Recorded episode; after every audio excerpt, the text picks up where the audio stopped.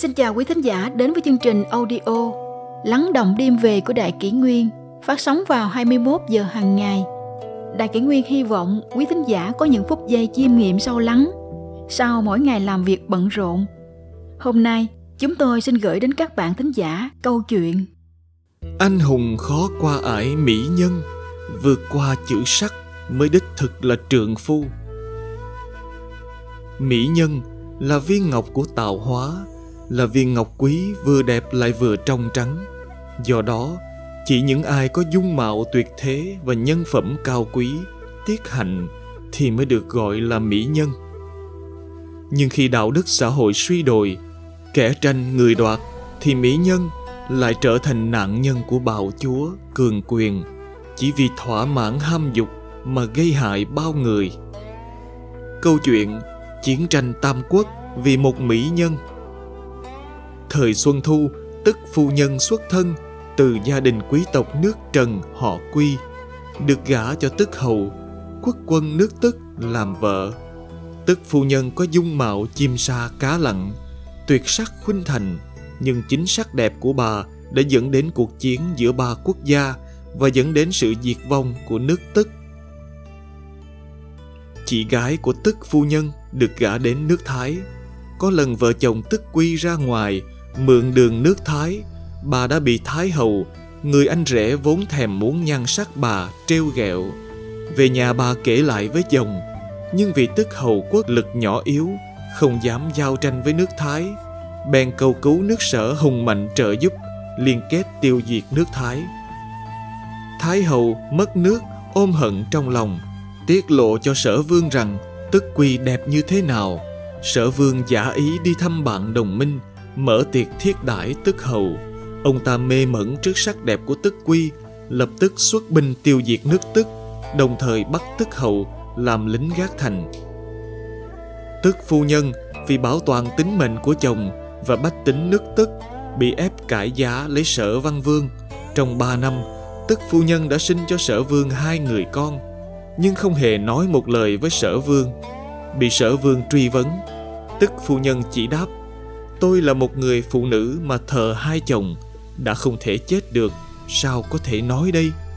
Lúc này quốc quân nước tức là viên tiểu lại giữ cổng thành của đô thành nước sở, mà tức phu nhân tuy nhận được muôn vàng sủng ái, nhưng trong tim bà không giờ phút nào không nhớ đến người chồng của mình.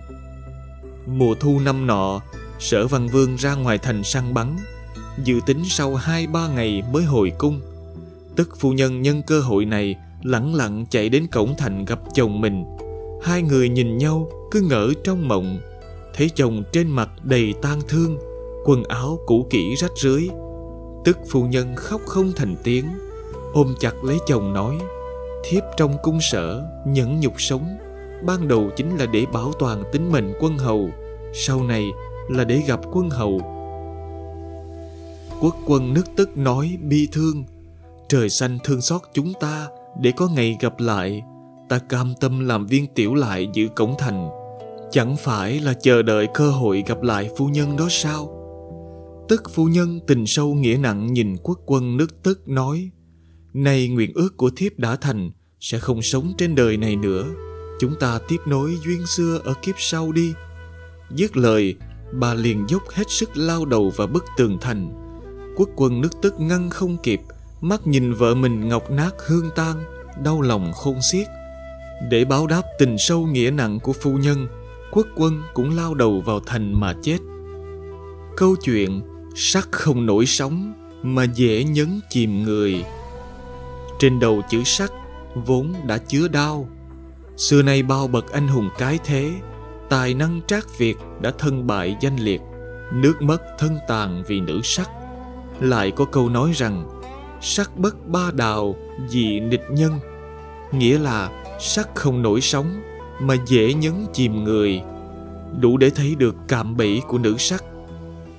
Trụ vương có sức mạnh địch vạn người, giết gấu đánh hổ, hung tài cái thế, chính là một minh quân nhưng chỉ vì mê đắm nữ sắc nên đã buông thả sắc dục phỉ bán thần linh đặt hình phạt nướng chết để chặn lời can gián giết vợ giết con diệt nhân luân tông miếu đặt các bồn bò cạp ăn thịt người trong cung, giết chư hầu, thất tính thiên hạ.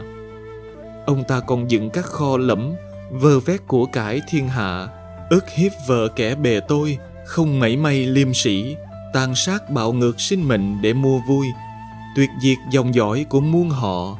Tội ác tày trời ấy khiến trời không dung, đất không tha. Cuối cùng trụ vương nhìn quân của chu võ vương tiến vào triều ca, lên lục đài tự sát. Hạng Vũ sau khi đánh đổ nhà Tần, cô lập lưu bang ở Hán Trung, lên ngôi trị vì thiên hạ. Hạng Vũ vui cùng mỹ nhân ngu cơ, cả ngày yến tiệc, ca múa với mỹ nhân, ý chí suy kiệt, khiến ông phải tự sát mặc dù đã thoát sang bờ bên kia sông Ô Giang và còn trong tay cả vùng Giang Đông rộng lớn. Câu chuyện Giới sắc Phúc thọ vẹn toàn Thời địch nhân kiệt còn trẻ, phong thái tao nhã quý phái, mặt mũi thanh tú, tướng mạo khôi ngô. Trên đường đi thi, ông thuê một căn phòng nhỏ, đêm khuya tĩnh lặng, ông trong đèn đọc sách. Đột nhiên, một thiếu phụ kiều diễm bước vào phòng, hóa ra là con dâu chủ nhà trọ. Nàng mới kết hôn không lâu, nhưng chồng nàng đã qua đời. Ban ngày gặp địch nhân kiệt tuấn tú phi phàm, Xuân Tình thức dậy khó kiềm chế bản thân. Nàng đợi đến canh thâu mượn cớ xin lửa tới dẫn dụ địch nhân kiệt. Địch nhân kiệt không những giữ vững lòng thanh khiết, không mảy may động tà niệm, mà còn khéo léo nói cho cô gái biết thủ tiết, khiến cô cảm động rơi lệ.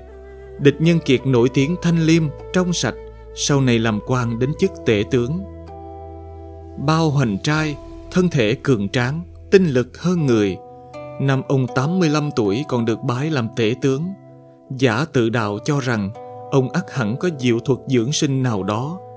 Bèn tới thỉnh giáo ông. Bao hoành trai nói rằng tôi có một bài thuốc hoàng tử là bài thuốc bí truyền không truyền ra ngoài. Giả tự đạo nóng lòng hỏi là thuốc hoàng tử gì. Bao hoành trai thông dong nói rằng là do ta may mắn uống viên ngủ một mình đã 50 năm rồi. Những người ngồi tại đó lúc bấy giờ đều cười sảng khoái. Cổ nhân có câu vạn ác dâm vi thủ, nghĩa là vạn ác dâm là đầu. Nếu một người không thể buông bỏ những vấn đề về sắc dục, thì ác sẽ rơi vào đường tà ác. Còn người tu luyện trong lòng còn sắc dục, mắt háo sắc đảo điên, ác là kẻ giả tu, làm bại hoại chốn linh thiêng, chính là kẻ đại ác. Xã hội hiện đại, đạo đức suy đồi, cảnh khêu gợi có ở khắp nơi, từ tranh sách đến tivi, phim ảnh, cho tới biển quảng cáo ngoài đường, hay một số cô gái ăn mặc hở hang trên phố, cũng dễ khiến người ta nổi tâm sắc dục. Khi chưa đạt được cảnh giới bất động tâm trước mọi cám dỗ sắc dục thế gian, thì biện pháp hữu hiệu nhất là bớt nghe, bớt nói, bớt nhìn, để tâm thanh tịnh, cho mình bình an. Anh hùng khó qua ải mỹ nhân, vượt qua được mới đích thị bậc anh hùng.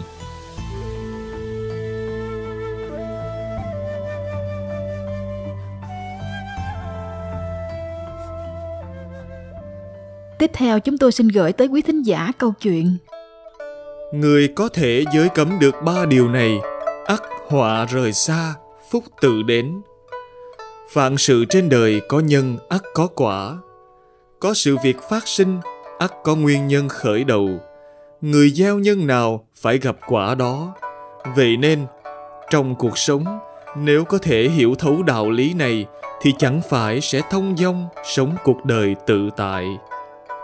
Hơn nữa, nếu mỗi người đều có thể giới cấm được ba điều này thì ắt họa sẽ rời xa phúc tự đáo. Một, kiêu. Có câu rằng, quân tử thụ ngôn dĩ minh trí, kiêu hoành, cô hành họa tất tự sinh. Đại ý rằng, người có thể tiếp thụ sự khuyên giải góp ý của người khác mới là bậc chính nhân quân tử từ đó, giúp bản thân có thêm nhiều góc nhìn khi đối nhân xử thế. Mọi việc cũng được sáng suốt hơn. Còn người tự cho mình là đúng, kiêu ngạo, độc tôn, thì có thể nói người này chưa đánh đã bại, đã tự gieo mầm tai họa cho mình ngay thuở ban đầu. Con người, một khi đã kiêu ngạo, thì không còn chú ý đến sự tồn tại của người khác, và cũng chẳng còn nhìn rõ vạn sự vạn vật. Nhất cử nhất động đều lấy bản thân làm trung tâm. Kiêu ngạo sẽ đánh mất đi chuẩn mực làm người, và cũng từ đó cắt đi vận tốt của tự thân. Làm người, chỉ khi nào có thể bỏ đi sự kiêu ngạo mới có thể quay về bản ngã thiên thiên vốn có từ ban đầu, mới có thể quay về trạng thái tốt nhất để làm người. Trong đối nhân xử thế, nếu có thể ngay từ đầu đã thận trọng, khiêm nhường thì trời kính, đất nhường người người coi trọng sự sự hanh thông. Hai, đấu.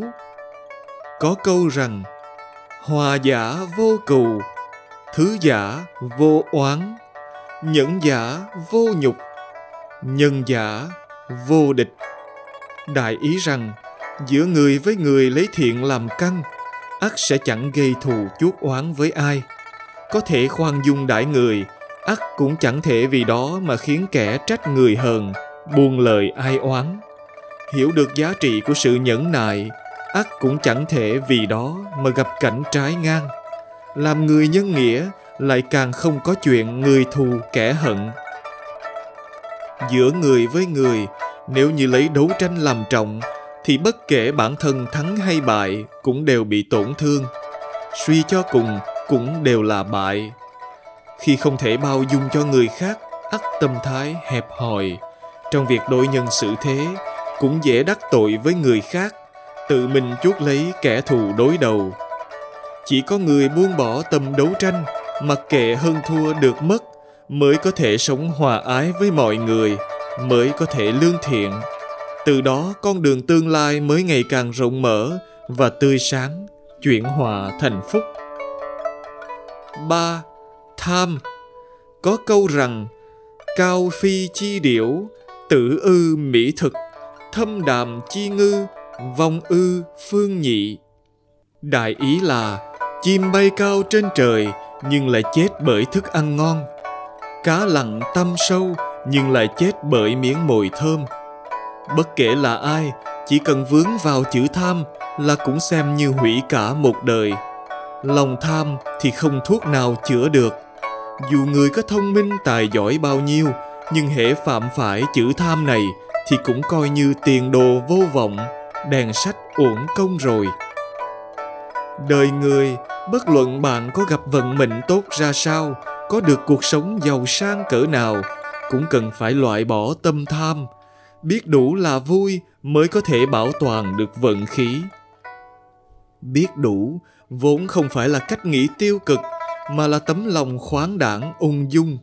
Khi đối diện với được mất thế gian, cổ nhân có câu, nết người quân tử, tỉnh để tu thân, kiệm dùng dưỡng đức. Ấy cũng là từ lẽ đó mà ra.